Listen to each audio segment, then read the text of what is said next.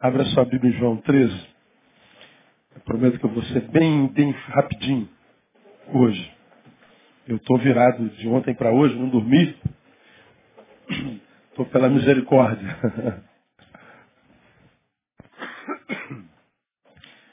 João capítulo 13. Nós vamos ler de 1 a 11. E só trazermos à memória o que a gente já sabe. Alguns ensinos do encontro de Jesus com seus discípulos acontecidos nessa ocasião. Parecido com o que a gente está vendo hoje, eram momentos antes da Páscoa, como diz o texto. Diz assim o versículo 1, João capítulo 13. Antes da festa da Páscoa, sabendo Jesus que era chegada a sua hora de passar deste mundo para o Pai, e havendo amado os seus que estavam no mundo, amou-os até o fim. Enquanto ceavam, tendo já o diabo posto no coração de Judas, filho de Simão Iscariotes, que o traísse, Jesus, sabendo que o Pai lhe entregara tudo nas mãos e que viera de Deus e para Deus voltava, levantou-se da ceia, tirou o manto, tomando uma toalha, cingiu-se. Depois deitou água na bacia e começou a lavar os pés dos discípulos e a enxugar-lhes com a toalha com que estava cingido. Chegou, pois, a Simão Pedro, que lhe disse, Senhor, lavas-me os pés a mim? Respondeu-lhe Jesus, o que eu faço, tu não sabes agora, mas depois entenderás. Tornou-lhe Pedro, nunca me lavarás os pés. Replicou-lhe Jesus, se eu não te lavar, não tens parte comigo. Disse-lhe Simão Pedro, Senhor, então não somente meus pés, lava-me também as mãos e a cabeça. Respondeu-lhe Jesus, aquele que se banhou não necessita de lavar senão os pés, pois no mais está todo limpo. E vós estáis limpos, mas não todos, pois ele sabia quem o estava atraindo. Por isso disse, nem todos estáis limpos. Vamos orar. Muito obrigado a Deus por Jesus, nosso Senhor. Pelo que Ele representa para nós e o que nós somos depois dele em nós. Muito obrigado pelo privilégio de te louvar, de estar aqui nessa noite celebrando a tua ressurreição, a ressurreição de teu filho. Eu te peço que, à luz do que nós já ouvimos e aprendemos, sabemos, não precisávamos ouvir mais nada nessa noite, mas como tu és um Deus que fazes transbordar, que nesses próximos minutinhos tu ainda possas, por graça e misericórdia, abençoar o nosso coração. Abre os olhos do nosso entendimento, dá nos ouvidos de discípulos e edifica a nossa vida e nós te daremos glórias. Por Jesus nosso Senhor nós oramos. Amém. Glória a Deus. Podem se assentar, nós.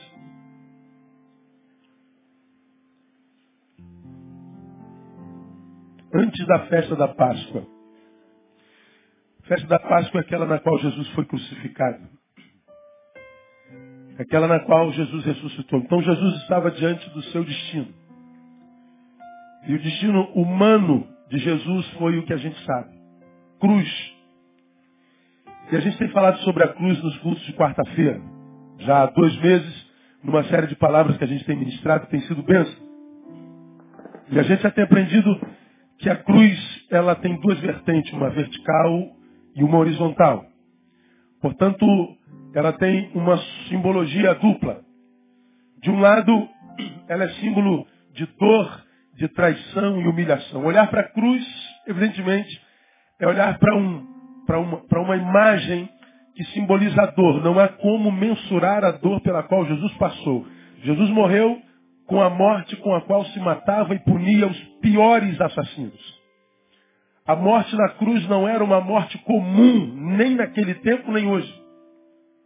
Morria os mais ferozes, os piores, os monstrificados completamente. Jesus morreu assim. E quando nós olhávamos para aquela cruz, onde se cravava pregos, do tamanho de, de, de, de um vergalhão, da grossura de um vergalhão, que media em torno de 30 centímetros, de 20 a 30 centímetros. Jesus sentiu dor, Jesus sentiu a dor do espinho na cabeça, da flecha do lado, dos pregos nos pés. Mas não foi só dor física, foi a traição de Judas, foi o abandono dos outros onze. foi o peso da dor do pecado da humanidade, meu e teu. Jesus levou para a cruz a nossa dor. Símbolo de dor. Símbolo também de traição. Símbolo que revela que a amizade, quando humana, não pode ser perfeita, mesmo que abençoadora. Jesus na cruz me ensina que eu posso ter o melhor de todos os amigos. Se é humano, é possível que ele me traia. Porque a relação, por causa do pecado, nunca será perfeita. A cruz me ensina que nós não nos relacionamos com anjos. Nós nos relacionamos com gente que muda. Nós nos relacionamos com gente que se corrompe. Nós nos relacionamos com gente que adoece no coração e que por causa disso é acometido de ingratidão e que acaba por trair aquele que mais lhe fez bem. Símbolo de traição. A cruz, evidentemente, também é símbolo de humilhação. Lá estava um homem que não tinha razão para estar lá, senão o propósito eterno de Deus. Lá estava um homem que fora acometido por dor, por humilhação e, e, e por traição e agora por humilhação. Aqueles que o perseguiram e o perseguiam, aqueles que nunca creram nele, aqueles que duvidaram do seu amor, do seu poder, da sua messianidade, que ele era o fruto da profecia e, é, é, é na boca de todos os profetas, ele estava lá, sendo humilhado, zombado até por um dos ladrões. Tu não és Deus, cara. Tu não é Messias, meu. Então prova aí agora, sai daí, tira a gente daqui. Aqueles por quem ele morria zombavam dele. Humilhação, humilhação, humilhação, fim da dignidade. E toda vez que a maioria de nós olha para a cruz, quase sempre, rejeitamos cruz. Porque cruz é símbolo disso, de dor, de humilhação e traição. Talvez seja por isso que o evangelho contemporâneo quase que não fala de cruz quase que retira a cruz do seu contexto. Ou seja, nós não ouvimos falar mais de, de, da realidade dos sofrimentos. Nós não gostamos de ouvir mensagem que nos ensinam a respeito da possibilidade da dor. Nós não gostamos de ouvir mensagens que falam que nós podemos ser alvo de ingratidão. A gente não gosta de ouvir mensagens que têm semelhança com derrota. Nós gostamos de ouvir palavras sempre de estímulo, de vitória. Deus tem uma bênção para você. Deus vai mudar a tua sorte. Deus vai te honrar. Deus vai acabar com os teus inimigos. Deus vai humilhar os teus perseguidores. Deus vai prosperar você. Deus vai curar você. Nós gostamos de, de, de, de palavras de estímulo. E porque a gente gosta e vicia disso, a gente exclui a realidade da cruz, da relação com Deus e do evangelho que ouvimos, porque nós já carregamos tanta dor no dia a dia, tanta traição no dia a dia, somos tão humilhados no dia a dia, e a gente vem para a igreja e ainda vai falar de cruz. Não, tira a cruz do Evangelho. Mas se tira a cruz do Evangelho, não é mais Evangelho. E quando a gente tira a cruz, ou seja, a possibilidade do fracasso, da traição, da dor, da humilhação, quando a gente tira da vida a possibilidade da derrota, a possibilidade de desistir antes do fim, a possibilidade de morrer antes da morte chegar, se a gente tira essa vertente da vida, nós estamos vivendo uma mentira. E vivemos uma mentira, não porque a gente não quer ouvir de derrota, mas porque a gente olhou para a cruz da forma errada. Porque a cruz sim tem essa vertente de dor, traição, humilhação. Mas existe uma outra vertente na cruz. Na outra vertente, olhando para essa mesma cruz, nós não olhamos só a dor, mas nós olhamos superação. Nós vemos um Cristo que, embora carcomido pela dor física, pela dor da traição, pela dor do abandono, pela dor do pecado da humanidade, nós vemos um Cristo que continua sendo o que é a despeito da dor que sentia. O texto diz que, havendo amado os seus que estavam no mundo, amou-os até quando? Até o fim. Qual foi o último sentimento sentido pelo Jesus homem? Digam vocês, amor. Embora ele tivesse toda a razão para odiar, embora ele tivesse toda a razão para amaldiçoar, embora ele tivesse toda a razão para carregar rancor, para viver os seus últimos minutos com mágoa, com ódio, com desejo de vingança. Jesus diz, a dor não mudou o que eu sou. amor. Jesus amou os seus e a despeito daquilo no que os seus se transformaram, Jesus continuou sendo quem é, amor. Ele superou a dor. Ele superou a traição. Ele superou a humilhação. Nos ensinando que vencedor não é quem não sente dor. Vencedor é quem está capacitado para superá-la. Cruz não é só sinônimo de dor, é sinônimo de superação. Cruz também tem uma outra vertente, não é só sinônimo de traição, é sinônimo de amor. Podemos olhar para aquela cruz e imaginá-lo crucificado e dizer, que dor, mas podemos dizer, quanta superação. Nós podemos olhar para aquela cruz e dizer, como um homem é capaz de trair, ferir, machucar e ser ingrato. Mas nós podemos também olhar para a mesma cruz e dizer, que amor é esse? Que a despeito de ser vítima dessa humanidade ingrata e perversa, continua amando. Os amou até o fim. Sim, a cruz é sinônimo de humilhação, mas é também sinônimo de redenção, é sinônimo de salvação. Jesus tinha poder para sair daquela cruz, como uma das músicas é, é, divulgou, mas ele não saiu por amor a ti, por amor a mim. A cruz tem essas duas vertentes. Dor, traição, humilhação, mas também de superação, amor e redenção. Tirar a cruz do Evangelho é tirar o Evangelho enquanto possibilidade para o homem. É viver religião. Talvez a gente entenda porque tanta gente entra e sai da igreja, mas não muda nem um pouquinho a sua essência.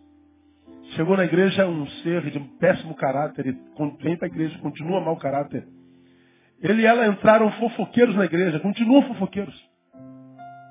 Eles entraram na igreja infelizes, depois de tantos anos na igreja, continuam infelizes.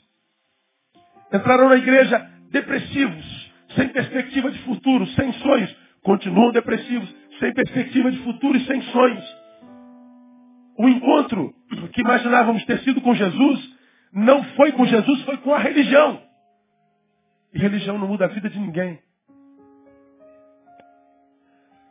Cruz tem essas duas vertentes. Nesse encontro, que foi antes do fim, Jesus conversa com seus discípulos e algumas lições a gente tira aqui que são, são tremendas. Ele está amando os seus discípulos, ele ceia com seus discípulos e o diabo trabalha. E enquanto Jesus ama, o diabo, diz o texto, coloca no coração de Judas a ambição e o desejo de trair. Jesus ama e mesmo amado por Jesus, dá brecha para Satanás entrar. E ele entra. E desconfigura a interioridade de um dos apóstolos. Jesus já sabia que o Pai lhe entregara tudo nas mãos e sabia para o que ele tinha vindo e já sabia que o momento da sua volta estava próximo. Ele se levanta da ceia, tira o seu manto, pega uma bacia, enche d'água, ele coloca os seus discípulos sentados, que já estavam, e ele vai direto em Pedro, sempre Pedro. E ele então bota a bacia nos pés de Pedro e começa a lavar o pé de Pedro. E Pedro, colérico, sisudo, rude, pouco reflexivo, não muito inteligente. Você vê isso na história dele inteira. Ele diz assim, de jeito nenhum, só vai lavar meu pé. Que bagulho é esse? Nunca. Eu é que tenho que lavar o teu pé, Senhor. Jesus é seco. O que eu faço? Tu não sabes agora, Pedro. Depois você entenderá. E Pedro falou, nunca me lavarás os pés. Aí Jesus pega mais pesado ainda. Então segura essa aí, Pedro. Se eu não te lavar, você não tem parte comigo. Aí Pedro continua, então só lava o pé, só lava a mão, só lava a cabeça, só lava a parada toda, me dá logo um banho, me dá logo um, um manda ver. Aí Jesus fala assim, Pedro, tu é burro mesmo, Pedro. Ô cabecinha de formiga. Pedro, aquele que vem a mim já está limpo ele já está todo purificado. Basta que eu lave os teus pés. Porque no todo, vocês já estão limpos, mas não todos. Ele falava de Judas, que não adiantava lavar o pé. A sujeira que o acometeu, não havia água de bacia que lavasse. Satanás havia entrado nele. Esse episódio, ele preconiza a purificação que Deus faz. E a purificação que Deus faz é aquela que é, é, é, é concebida dentro de nós. Ele fala de uma sujeira que sabão não limpa. Ele fala de uma sujeira que inviabiliza não o contato com o próximo por causa do odor, mas o contato com a vida por causa da essência apodrecida. Jesus está falando de uma contaminação de tal forma grave que rouba do sujeito a possibilidade de continuar vivendo com equidade, com equilíbrio, uma vida que vale a pena ser vivida. De uma enfermidade, de uma doença, de uma sujeira, que acabou levar Judas, que depois da traição agora de bolso cheio, mas que a despeito do bolso cheio esvaziou o coração e o levou ao suicídio. Pedro, o melhor Judas, era um duro feliz e não sabia.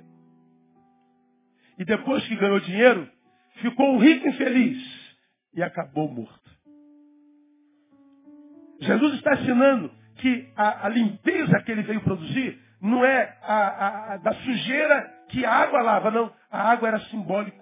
E aí, nesse diálogo, nós aprendemos algumas realidades porque impactaram os apóstolos e foi depois desse diálogo que João, escrevendo as suas epístolas, disse lá no 1,7 de 1 João, o sangue de Jesus Cristo nos purifica o quê? De todo pecado. De quantos pecados? Todo. Quantos aqui já foram purificados do pecado em Cristo Jesus? Dele o melhor aplauso. E dele um brado de gratidão ao Senhor. Porque Ele nos purificou de todo pecado. Não há mais dívida. Estamos livres. Aleluia. É disso que ele está falando. Aí, a gente aprende algumas coisas que eu já compartilhei com os irmãos há mais de 10 anos atrás. A gente primeiro aprende com Pedro, com Jesus, o seguinte, que a purificação ou remissão do pecado só pode ser realizada por Jesus. Jesus está dizendo assim, Pedro, se eu não te lavar, você não tem parte comigo. Jesus está dizendo que é Ele quem lava. É Ele quem limpa, é Ele quem purifica, é Ele quem liberta, é Ele quem risca os títulos de dívida. Ele está dizendo não é, não é, não é, não é o padre, não é o pastor, não é Maria, não é o santo, não é o sacrifício, não é o monte, não é a novena, não é a campanha, não é nada. Quem limpa é Jesus. Ele está dizendo que qualquer esforço em busca da purificação e da vida equilibrada fora de Jesus é perda de tempo. Quem trabalha buscando vida, buscando equilíbrio, buscando purificação, buscando libertação, longe de Jesus, o que está arrumando é trabalho. O que está preparando é cansaço e frustração. Jesus está dizendo, Pedro, você andou sobre as águas comigo, Pedro. Isso não te purificou. Pedro, você foi agente de milagre comigo, Pedro. Isso não te purificou. Pedro, você me viu ressuscitando a sua sogra, Pedro. Você, a despeito disso, ainda não fui purificado. Pedro, você teve uma experiência profunda com Deus, mas você ainda não está purificado. Eu é quem purifico. Se eu não te lavar, você não é, está purificado. Sou eu quem redimo o pecado. Qualquer esforço em busca de purificação fora de Jesus é perda de tempo. É por isso que João, após esse diálogo, ele disse assim, se pois o Filho vos libertar. Concluam comigo verdadeiramente sereis livres. No lugar desse verdadeiramente, você pode botar, vocês serão totalmente livres. A purificação de Jesus é plena, total e definitiva. Não exige mais do purificado sacrifício algum. Eu estava em São Paulo depois que eu preguei, e eu preguei lá em São Paulo ontem sobre o jejum que Deus espera de nós. E eu preguei sobre um texto que eu preguei aqui bem pouco tempo atrás, quando Jesus disse, se alguém quer vir após mim, faça o quê? Negue-se a si mesmo, toma sua cruz e siga. Jesus está dizendo, você quer me seguir, eu quero. Mas quer que isso redunde em vida na tua vida? Que a promessa feita por mim a ti se concretize de fato de verdade? Você quer de verdade ir além do discurso religioso? Você quer de fato ir além do, da, da, mudança de, de, de religião, da indumentária, do discurso. Você quer de fato que a minha vida seja estabelecida na tua vida e que a tua vida encontre sentido, que se cumpra em você eu vim para que você tenha vida, vida com abundância, eu quero. Então, antes de vir a mim, imaginando que eu tenho que resolver todos os teus problemas, resolva o teu problema contigo. Negue-se a si mesmo. Quando você conseguir relacionar-se contigo nessa dimensão, ou seja, negar-se a si mesmo, quando você resolver o seu problema contigo, então você vem se relacionar comigo. Porque o que eu vim fazer não foi resolver os teus problemas. Não foi colocar em ordem a tua psique e o teu senso de valores. Eu vim te redimir do pecado. Então antes de você vir a mim, resolva-se contigo. Eu não estou aqui para resolver o teu problema. Eu estou aqui para possibilitar a tua vida. Mas você tem parte nisso. Não venha me seguir estando cheio de si mesmo. Porque mesmo que você venha a mim, você não alcança purificação. Vai se transformar num religioso gelado. Vai passar anos na casa de Deus e depois vai achar que Deus nem existe. Vai passar anos na fé e vai perder a fé no caminho, mais cedo ou mais tarde. Vai se juntar à multidão de desistentes que culpam a Deus ou culpam a sua igreja de não serem perfeitos. Vai ficar pelo caminho se transformando no inimigo da casa de Deus, porque na casa de Deus não recebeu do Deus da casa. Mas é ele que ensina, é porque você veio achando que eu que tenho que resolver todos os seus problemas. Eu não tenho que resolver todos os teus problemas. Resolvam-se consigo e depois você me segue. E você então vai ser abençoado. Essa palavra é sinistra. Lá em São Paulo, portanto, eu dei o nome da minha mensagem sobre o jejum que Deus deseja de mim é o jejum de mim mesmo. Você tem que jejuar de si mesmo para que ele gere o novo homem em você. Para que você possa nascer de novo, negar a si mesmo, depois tomar a cruz a cruz nessas duas vertentes de humilhação, dor e traição. Cruz sinônimos de morte. Sacrifica o teu eu. Negue-se a si mesmo. Portanto, ele está dizendo, morra. Porque só morrendo que você consegue superação, amor e salvação. O projeto que Deus tem para nós não é para esse homem cheio de si mesmo que nós somos. Não é para esse egoísta doente que olha para o outro e não ama, usa. O projeto de Deus não é para se ser que vive para si mesmo, que quer ter sem ser abençoado, sem ser benção. Esse ser que ignora a causa do semelhante, que vive para si que não se interessa, vive de forma indiferente. O Senhor está dizendo, resolva o teu problema com esse egoísta que existe em você. Resolva o teu problema com esse caráter deformado que existe em você. Torna-te um homem decente e venha. Jejua de ti mesmo. Submete a tua vontade à vontade do Cristo, à vontade de Deus. Você vai ver que a purificação acontece. E quando ela acontece, irmão, ela acontece de uma vez por todas no nome de Jesus. Tantos não acreditam nisso? Porque se vê tantos crentes desviando da fé, né? Ah, eu não creio mais, você nunca creu.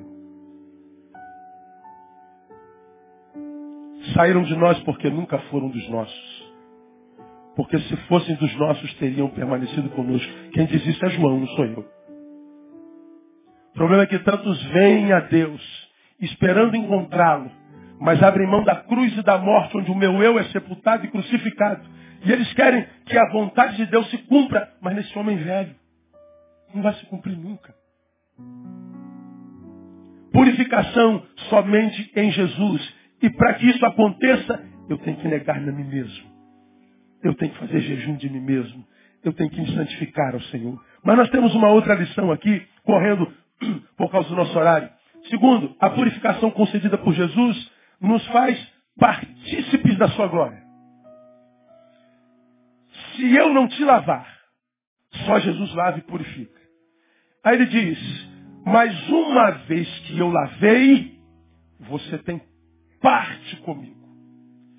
Se eu não lavar, Pedro, você não tem parte comigo. Essa ideia de ter parte com não é uma linguagem evangelical, né? Essa é uma linguagem mais do espiritismo. A gente ouve assim, pô, fulano tem parte com, com demo, mano, sei lá com o quê. E esse cara tem parte com não sei quem. Esse cara tem parte, esse cara, esse cara tem corpo fechado, esse cara aí, né? Toda vez que eu falo sobre isso, eu me lembro de uma experiência que já contei aqui algumas poucas vezes, acho que não poucas. Eu fazia Escola Superior de Guerra, 1995, alguns de vocês não eram nem nascidos ainda. Estudava na URCA, ESG. Eu morava aqui em Realengo e eu saía do trabalho, no, no, no, não, já não estava fazendo mais trabalho, eu saí de 94, não, morava aqui, eu saía de Realengo, ia para a URCA, de carro. Estudava à noite, de sete às dez e meia, muitas vezes o debate até às onze da noite. Eu me lembro de uma sexta-feira daquelas das mais cansativas, mais brabas, que a gente gostaria de não estudar, ou seja, não fazer nada, que a gente sonha com a cama e com descanso. Mas havia prova naquele dia, havia debate naquele dia. E eu tinha participação na mesa naquele dia, eu tinha que ir para a URCA. E eu fui para a URCA, de Realengo para a URCA. Tivemos um, um, uma, uma, agenda lotada e nós saímos lá da URCA, eu cansado, umas 11 horas da noite, mas cansado, naquela é, tinha que usar terno e gravata, uma coisa que eu odeio na minha vida. E, e, e a gente teve uma, uma, uma noite de, de, estudo cansativo, um dia de trabalho cansativo, e acabou a aula, eu falei, meu Deus, ainda vou para Realengo. E eu morto para chegar em casa. Meia-noite, trânsito livre, e eu no meu Del Rey, Del, Del a 84. E vinha eu voado da UCA, eu quero chegar em casa, na Marco 10 a 76, eu quero tomar um banho e morrer, entrar em coma. Já sentiu assim alguma vez? Ah, já. Sexta-feira você sente a mesma coisa. E vinha eu igual um louco. Eu não gosto de dirigir, nunca gostei. Portanto, quem não gosta de dirigir é apressado. Ele tem pressa para chegar. Eu não sei andar devagar. Eu não gosto de gente lerda no trânsito. Tem vontade de xingar o lerdo, a mãe dele, o pai dele, os filhos dele. Tem alguém que sente isso aqui também? Claro, você não é morto. Agora você sabe que quanto mais apressado, quem tu encontra na rua? Ninguém tem pressa. Quando você está com pressa, o mundo para. O mundo, o mundo inteiro para. E vem eu igual um maluco desesperado, costurando, doido para chegar em casa. Eu estava fora de mim, eu estava cansado, desesperado. E vem bem, pegando todos os sinais abertos, e Deus está abençoando. Quando tu pega um aberto, pega tudo. Quando você pega um fechado, o diabo tenta. Não tem jeito. Mas aquele dia Deus abençoou. E vem eu correndo, vem eu voado. Quando chega naquele cruzamento ali no Valqueire, ali, perto do Pentágono, onde tem a mansão na esquina, vinha eu da direção de Cascadura para cá, e o sinal é, a uns 200, 300 metros de distância amarelou, e a gente com pressa, o que, que a gente diz? Vai dar. Já, já passou por isso, já passou, né? Vai dar. Então, ao invés de frear porque já amarelou, o apressado faz o quê? Acelera. Só que de lá vinha um camarada já andando e olhou lá no outro sinal que já estava amarelo. Ele falou, pô, eu vou nem parar. O meu vai abrir. Eu estou daqui, vai dar para passar. Ele diz, não vou nem precisar parar. Vai dar para passar. Eu não vou precisar parar. Ó, ó, a M feita. E eu acelero e vou. E ele vem. Eu vindo para cá e ele indo na, na diagonal, na, na, na, transversal. O meu sinal fecha, mas já não dava mais para parar. O dele estava aberto. E quando eu vejo, eu fico desesperado, eu piso no carro, mas totalmente jogo o meu carro para a esquerda, nossos carros batem, na lateral, ele sobe a calçada lá da mansão, onde é uma escola agora, se eu não me engano, e ele foi arrastando, arrastando, arrastando, e eu parei na calçada de carro, falei, meu Deus, que besteira que eu fiz. Eu saí do carro, louco de desespero, falei, meu Deus, eu podia ter matado uma família. Quando eu chego perto da família, olho, tem um senhor, tem um rapaz, tem uma mulher e tem gente atrás. E, e eu, tá tudo bem, tá tudo bem, pelo amor de Deus e tal. Quando o cara sai do carro, pensa num homem grande. Pensa num cara forte. Hoje eu peso 86, naquela época eu pisava uns 75, era magrelo. O cara quando sai do carro irado, mas me xingando, pensa no palavrão feio. Ele falou palavrão que eu nunca tinha ouvido falar na minha vida. Quase que eu, isso é palavrão também, cara. O cara, o cara queria me matar. Ele falou, cara, você quase matou minha mulher, com meu filho e tal. Cara, e eu, eu com medo daquele cara, eu falei, não morri na batida, vou morrer de, de, de surra. Porque não dava para encarar o cara. E o cara bravo com razão. Só que eu disse assim, me perdoe, eu errei. A Bíblia diz que a resposta é branda desvia o furor. Cara, aquele homem zarrão acalmou na hora. Ele falou, pô, cara, tu quase me mata. Olha aí, cara, minha mulher tal. Tá... Aí eu falei, ah, Jesus, calmou, cara, graças a Deus. Louvado seja o teu nome. Porra, como é que pode? Você não viu o sinal? Não, cara, o sinal estava vermelho. Estou com pressa. O erro foi meu, vou pagar, está tudo certo. Mas assim, uma mulher dentro. A mulher fala assim, tu ficou frouxo? Tu não é homem, não? Quebra esse cara. Tu não é homem, não. Que homem é você? Eu falei, o Senhor, cala a boca dessa mulher em nome de Jesus. Ela está virada. Ela estava brava. Que tipo de homem é você? Ele quase mata a gente. Como você pode estar tão calmo desse jeito? Quebra esse cara. Eu falei, senhora, eu pedi, não quero saber de perdão. Você quase matou, você é maluco? Ela saiu do carro e falei, agora eu vou apanhar da mulher. E ela vem para cima de mim, senhora, me perdoe. E ela não perdoava, ela estava babando de ódio. E ela entra no campo espiritual. Eu vou botar teu nome na boca do sapo. Eu vou cercar você. Vou cercar tua família. Você vai morrer seco. Você nunca mais vai ser o mesmo. Começou a me amaldiçoar, me amaldiçoar, me amaldiçoar. Eu tenho parte com fulano, eu tenho parte com Beltrano, eu tenho parte, eu tenho parte. O cara ficou quieto. Eu estou vendo ela falando, eu tenho parte. Aí, ironicamente, saiu um sorrisozinho dos meus lábios.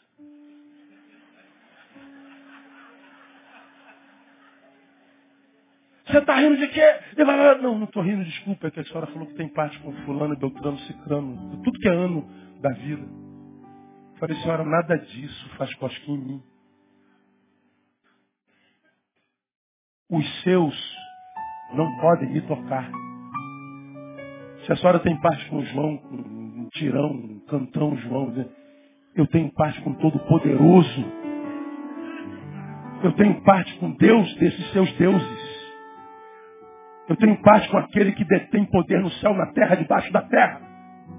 Ela falou assim, você é crente? Eu não só sou crente, como eu sou pastor. Ela ficou quieta, estática. Ela entrou no carro, sentou, não falou mais uma palavra.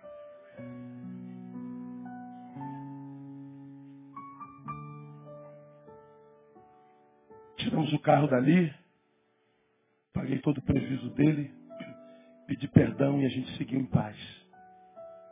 Por que, que eu conto isso, irmãos? Muitas vezes nós caminhamos pela vida Satanás que vem para matar, roubar, destruir, coloca ciladas e ele tenta de todas as formas, se não pelo físico ou pelo espiritual. E eu me lembro, eu, eu essa, essa imagem ela está tatuada na minha cabeça. Aquela mulher descendo, não era ela que falava. Não era ela que amaldiçoava, não era ela. Os que ela servia estavam se aproveitando daquela, daquela, daquela oportunidade para tentar atingir um servo de Deus de qualquer jeito. Ninguém se machucou. Não houve prejuízos tão grandes assim, mas ela tinha um outro objetivo. Ou aqueles a quem ela servia tinham outros objetivos para comigo. E quando ela falou, eu tenho parte com não sei quem, eu falei, eu tenho parte com todo poderoso. E é disso aqui que eu estou falando. Jesus está dizendo para Pedro, Pedro, se eu não te lavar, você não tem parte comigo. Ele está dizendo que quando Jesus estabelece a sua obra no coração de alguém, na alma, no peito de alguém, ele está dizendo, você não só é purificado, mas como você agora é participante da minha glória. Você agora tem corpo abençoado, selado. Você é ungido de Deus. Ninguém mais pode tocar em você. É a palavra quem diz que aquele que é nascido de Deus, o maligno não toca, porque o nome de Jesus é poderoso. Aleluia. Catuca alguém que está do seu lado.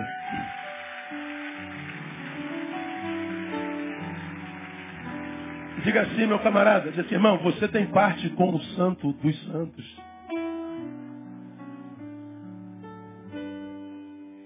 Porque você conhece Jesus, já se entregou a Ele. Escuta aqui, você é literalmente um filho de santo. Sim ou não? Mas você também é pai de santo. Eu sou pai de santo. Aliás, eu sou pai de duas santas. Porque quando a obra do Senhor estabelece, a obra do Senhor alcança a minha vida e a minha casa. Eu sou filho de santo porque eu sou filho de Adão Geralda, mas também sou filho de Deus. E eu sou pai de santo porque eu sou pai de dois filhos que nasceram debaixo da bênção de Deus. A bênção do Senhor alcança a nossa casa toda. Não tenha medo de caminhar na vida porque agora você tem parte com o Todo-Poderoso. E a gente anda em paz quando a gente absorve essa realidade como vida para nós. Só Jesus purifica. A purificação concedida por Jesus nos faz partícipes da sua glória. Terceiro, a purificação espiritual é de uma vez para sempre. No versículo 10 ele diz, não necessita lavar senão os pés. Ele se refere a um costume dos judeus. Os judeus, quando ia para uma ceia, para almoçar, para comer, para se reunir com os seus, ele tomava banho. Não havia transporte, todo o transporte era pé. Eles usavam, usavam alparcas. O, o sapato não era fechado como o nosso. De modo que quando ele chegava na casa do vizinho, do parente, do pai, da mãe, era costume lavar os pés para entrar, porque não tinha asfalto. Era muita sujeira. E eles chegavam, lavavam os pés. Pedro não entendeu a analogia de Jesus. Não, senhor, então lava o pé, a mão, a cabeça, lava, lava tudo. Não, Pedro, você não está entendendo. Pedro, isso que eu vou fazer agora é só uma simbologia para vocês entenderem que da mesma forma como é, você lava só o pé quando entra na casa dos seus pais, dos seus amigos, eu lavo o pé só para lembrar que o corpo todo já está lavado. Não falta água em mim, provisão para lavar o corpo todo. Eu tenho água para lavar o teu e o corpo da humanidade inteira. Mas eu não lavo porque você já está limpo. De modo que você só precisa lavar os teus pés. Ele lava os pés, que é o que está em contato com a terra, e ele ao mesmo tempo está dizendo, santifica os teus pés, para que você valorize a purificação recebida. Ou seja, agora você vai andar em caminhos puros. Teus pés te conduzirão a lugares diferentes daquele para os quais você se dirigia quando não me conhecia. Ele fala de uma mudança de jornada, de objetivo. Ele fala de um novo caminho. Ele fala de um novo modo de ir. E ele está falando, vai em paz. Onde pisar o seu pé será santo ao Senhor. Vai em paz, não tenha medo de correr atrás dos teus sonhos. Você está purificado. E mais, de uma vez por todas. Mesmo ontem, depois que eu acabo de pregar e falo sobre o jejum de nós mesmos. Um grupo de jovens me para e me pergunta, pastor, o que, que o senhor acha do jejum? Eu perguntei, você quer que eu diga a verdade? Ou você quer ouvir alguma coisa e gostaria que eu te dissesse? Não, fale a verdade. Eu não, eu não entendo a necessidade do jejum hoje. Eu falo pelo Neil, digo eu, não o Senhor. Porque eu, por exemplo, se eu ficar sem comer, eu não raciocino direito. Se eu não raciocino, eu não entendo a revelação eu não absorvo o saber. Se eu faço jejum, um sacrifício, me ensinaram que eu mortifico a carne, mas eu com a minha carne mortificada ela não funciona. Aí eu brinquei com ele, eu me sinto melhor com uma picanha mal passada. Que isso, pastor? É verdade. Quando eu vou estudar de barriga cheia, eu, eu acho que eu rendo mais para o Senhor. Quando eu vou ajudar, ajudar alguém de barriga cheia, correndo mais para o Senhor. É mesmo, pastor? É. Você pediu para dizer a verdade. Então, quando Jesus diz que essa casta não sai, senão a base de jejum e oração, do que, que ele está falando? É, Jesus está falando do jejum de si mesmo. Porque Pedro Tiago e João tiveram aquela revelação do Monte da Transfiguração. E parece que desceram de lá não entenderam nada. Eles desceram de lá achando que eram os melhores crentes do universo agora. Ah, brother, quem é que viu Elias e Moisés? Quem na humanidade, na nossa geração, viu os caras? Quem é que ouviu uma voz do céu e uma luz descendo sobre Jesus? Meu irmão, o monte arrebentou hoje, brother. Agora a gente passa a mão no, no, no diabo e dá na orelha dele, bolinho. Olha, tiveram uma experiência fenomenológica com Deus Pai, Deus Filho e o Espírito Santo. E com a palavra personificada, a lei em Moisés e a profecia em Elias. E a despeito disso, como eles descem cheios de orgulho e soberba. Quando eles chegam no pé do monte, tem uma menina endemoniada. E eles dizem, sai em nome de Jesus, Satanás. Você sabe com quem que você está falando? Você está falando com um cara que ouviu a voz de Deus na montanha. Você está falando com um cara que subiu no monte e viu Elias e Moisés. Tu está falando com um cara que ouviu a voz de Deus falando sobre Jesus, a ele ouviu. Você está falando com a estrela do mundo gospel. Satanás dá uma gargalhada. Eu não saio. E não saiu. Jesus desce, a mulher traz, o Senhor o trouxe para os seus discípulos, não puderam. Jesus é tomado por ira. Até quando eu vou ter que suportar gente como vocês? Até quando eu vou ter que ficar com gente medíocre como vocês? Sempre aprendendo, mas nunca chegando ao conhecimento da verdade. 2 Timóteo capítulo 3. Até quando eu vou ter que conviver com uma raça que só aprende na dor, não aproveita o tempo da celebração para crescer em gratidão e amor a Deus? Até quando? Aí Jesus diz, essa casta não sai senão com jejum e oração. Ou seja, com a soberba com a qual vocês desceram, cheios de si, como vocês desceram, vocês não chegam a lugar nenhum. Vocês vão ser humilhados por cada demônio que passar vocês vão ser refém da própria imagem e vão sucumbir diante de qualquer é, é, crítica que, que sofrer. Vocês não vão suportar nenhuma indiferença pela qual passar, nenhuma injustiça, porque vocês estão cheios de si mesmos. Se veem da forma errada, vocês precisam jejuar de si mesmo. Humilhação, quebrantamento. Parece que depois eles aprenderam. Eu os ensinava sobre o jejum e eu falei, você quer saber para mim quando é que um jejum tem sentido? Quando você pega o pão que não comeu, dá para um faminto. Quando você diz, essa semana não almoço, mas paga o almoço para alguém que está com fome. Não sobrou mesmo vale a refeição?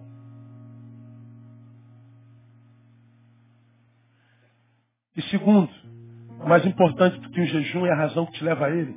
99,9% dos crentes que eu conheço só fazem jejum quando estão precisando de uma bênção grande. Eu vou jejuar para passar na prova. Eu vou jejuar para casar. Eu vou jejuar para alguém ser curado. Ele está dizendo, eu vou me sacrificar para merecer. Deixa eu te falar, irmão. Você já merece porque alguém sacrificou-se por você. Você não merece por mérito próprio, você não tem mérito. Você é pecador e está destituído da glória de Deus. Só está vivo pela graça. Preguei isso hoje de manhã. Mas ele está dizendo, qualquer coisa que chegue até você, não chega até você porque você tem mérito em Deus, e muito menos porque você se sacrificou. Chegou porque Jesus pagou o preço. O que Jesus está ensinando, que é, a purificação, ela é de uma vez para sempre. Eu não preciso, esperando de alguma coisa, fazer um sacrifício novo, fazer um jejum, subir um monte, fazer uma campanha, fazer, fazer. Não. Você só precisa se render à vontade de Deus. Você precisa passar pela regeneração, pela purificação. E se a obra do Senhor se estabelecer dentro do teu peito, ela é de uma vez por todas. E só há um que pode interrompê-la ou fazer fenecê-la. Extingui-la, como diz Paulo em 1 Tessalonicenses. Não xingais o Espírito. Ou seja, não apague a chama dele. Só você pode fazer isso. O diabo não tem esse poder, a não ser que você dê esse poder a ele. De modo que quem esteve em Deus de fato hoje não está, não está por opção. Ou não esteve jamais. Porque quando Jesus fez a obra em você, a obra está completa. A da redenção está completa. A da purificação está completa. E agora a gente tem que crescer nessa graça, nesse conhecimento. A gente tem que amadurecer. A estatura de varão perfeito está completa, mas nós somos imaturos. E temos que crescer em maturidade. É o Senhor quem faz. Se eu não te lavar, você não tem parte comigo. E você não necessita lavar mais nada, a não ser os pés. Termino. A purificação só é concedida aos que se achegam com o coração sincero. É Jesus que diz: Vós já estáis limpos. Ele diz: Não todos. Por que não todos? Porque havia um cujo coração não era sincero.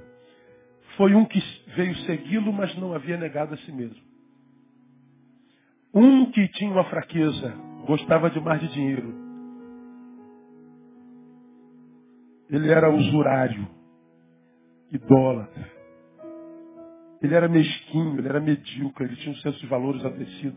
Ele podia ter chegado a Jesus e dizer, Jesus, eu tenho um defeito grave, me ajuda na minha fraqueza. Senhor, eu tenho áreas na minha vida que precisam ser trabalhadas, Senhor me ajuda. Senhor, eu tenho áreas na minha vida que eu sei que se fugirem do meu controle vão envergonhar o teu nome, vão acabar com a minha família, com a tua, com a tua história para mim, com o teu sonho para mim. Senhor, só me ajuda? Não, ele ficou quieto. E o interessante é que a fraqueza de Judas era, era dinheiro. E Jesus botou para trabalhar com o quê no meio dos doze? Não ouvi? Com o dinheiro. Ele era o tesoureiro do grupo. Jesus pega o sujeito e bota ele para se encontrar face a face com a sua tentação maior. Ele poderia dizer, Senhor, eu, eu não posso trabalhar com isso, Senhor. É uma honra te servir, mas eu não posso, eu me conheço. Mas ele ficou quieto. Ele seguiu a Jesus, mas cheio de si, não se negou. Ele se aproveitou da situação. De modo que a obra foi instaurada no coração de todos os outros, menos no dele. Porque não houve sinceridade, não houve renúncia. É por isso que não acontece na vida de todos. Todos, ou quase todos, querem. Mas ele diz que todos são chamados, muitos são chamados, mas só poucos parecem ser os escolhidos por causa do coração. Então, meu irmão, Esse Jesus que a gente adora hoje, ele não é retardado, ele sabe das tuas dores, ele sabe das tuas fraquezas, ele sabe do buraco dentro do qual você está nesse exato momento, ele sabe da qualidade de vida ruim que você está vivendo hoje, ele sabe, ele sabe de tudo. Por que, que muda, pastor? Porque quem precisa mudar primeiro você. Ele ainda não ouviu você entrar no quarto e dizer, Deus, sou eu. Essa é a minha fraqueza. Esse é meu pecado. E para continuar no meu pecado, Senhor, eu, eu dei uma deformadinha na tua palavra, não nada a ver, né? Ah, que bobagem, isso é preconceito dos Bíblia. Aí tu vai para o teu pecado, tu cria uma teologia própria, uma filosofia própria, mas uma filosofia, uma autoteologia que é rejeitada e reprovada pela palavra, mas você está tão cheio de si, não consegue se negar, que você prefere distorcer a palavra e viver a mentira que é uma exegese pessoal para se manter no pecado, do que entrar no teu quarto e falar, Senhor, eu sei que a tua palavra reprova. E embora eu deseje, embora eu goste, embora a minha vontade esteja sendo confrontada pela tua vontade, elas entraram em choque. Então Deus me ajuda a abrir mão da minha vontade para fazer a tua vontade.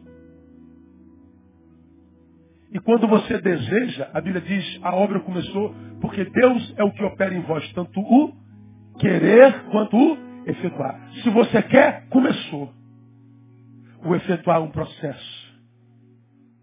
O querer é o sonho. A liberdade, a libertação é a realidade dela. Como você tem aprendido aqui, entre o sonho e a realização, tem o trabalho. Tem o esforço próprio.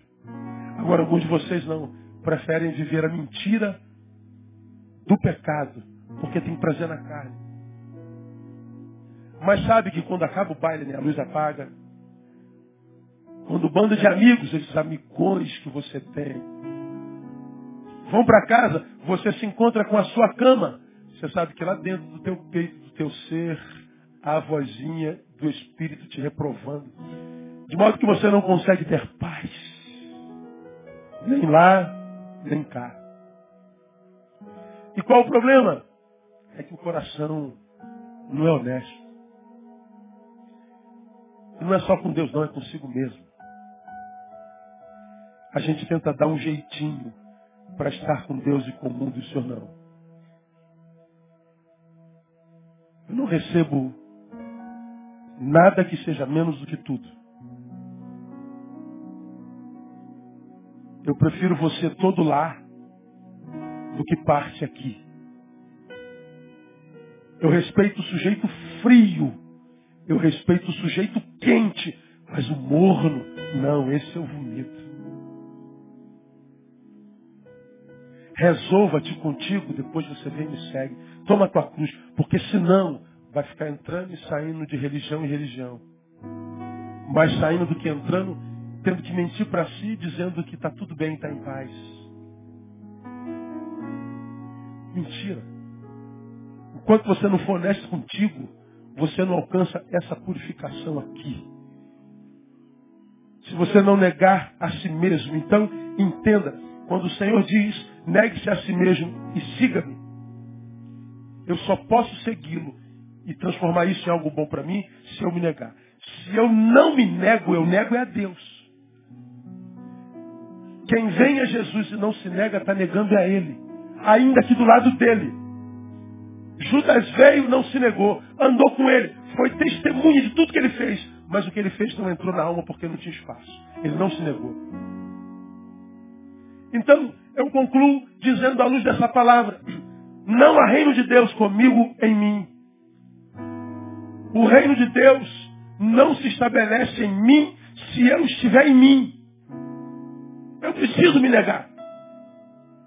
O meu eu, minha vontade, meu mau caráter, meu medo, meu temor, meu, meu, meu, meu, meu, tem que sair para o reino de Deus entrar. Não há reino de Deus comigo, em mim. Eu preciso me negar. Eu diria mais. Só há reino de Deus em mim se eu não estiver aqui, portanto. Eu digo mais. Se eu estiver aqui, não há reino. Há no máximo religião. O religioso, irmão, é de todos o mais infeliz. Porque quando você está aí no pecadão, você sabe que precisa se libertar. Não consegue, mas sabe que precisa se libertar porque está escravo do pecado. Agora, o religioso, ele vem para a igreja e imagina que está livre. Ele só trocou de cadeia, da cadeia do pecado para a cadeia da religião. A qualidade de vida é a mesma. No pecado você sabe que é escravo, na religião você nem sabe que é. É pior. Por isso Jesus diz, se você vem e não se nega, ou seja, o teu coração não é sincero, nem venha. Fica aí, bro. Aí você tem um prazerzinho na carne, pelo menos, né? Aquela meia horazinha. Enquanto está o efeito do álcool. Você se sente feliz, né? Acaba. Agora aqui, se não for de coração, perde tempo. Então quando você se decepciona com Deus, não é com Deus que você se decepcionou, é consigo mesmo. Você não foi honesto.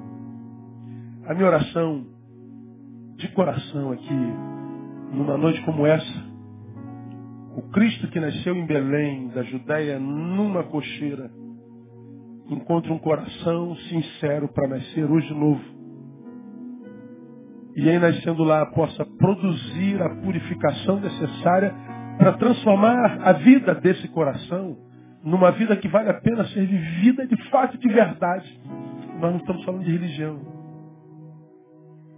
Estou falando de qualidade de vida. E que esse coração seja o teu. Em nome de Jesus. Que Ele nos abençoe, menos. Vamos ficar em pé? Vamos aplaudir o Senhor por sua palavra. Quero encerrar cantando Jesus, Filho de Deus. Vamos cantar, vamos orar. Vamos embora. Acabamos no horáriozinho. Aí você fala assim, você está aqui e fala assim, pastor, eu, eu quero entregar minha vida para Jesus. Eu quero que o meu coração seja um lugar no qual ele nasça hoje. Eu quero essa purificação, eu quero o seu Senhor. Eu não quero mais ser essa mentira. Eu não quero viver uma vida para inglês ver. Eu não, não, não, não. Quero mais impressionar ninguém. Eu só quero, eu, eu quero a vida que só há nele. Se eu não te lavar, você não tem parte comigo. Você pode estar na igreja, você pode ser pastor, você pode ser o raio do pai. Ele te lavou de verdade, você não tem parte com ele. Pastor, eu quero parte com todo poderoso. Eu quero nascer nele. Cantamos essa música e você tem oportunidade de dizer eu quero. Sai do seu lugar e vem aqui na frente, eu vou orar com você. E o teu passo de fé, vencendo essa multidão, vencendo a timidez, vencendo o preconceito, o risco dos juízo. Esse passo de fé que você está dando, sendo no teu lugar vindo aqui, já é o primeiro fruto da fé que o Cristo está plantando no teu coração hoje. Eu quero profetizar que hoje começa. O primeiro dia da melhor fase da tua vida no nome de Jesus. Vamos louvar o Senhor. Só volto para orar.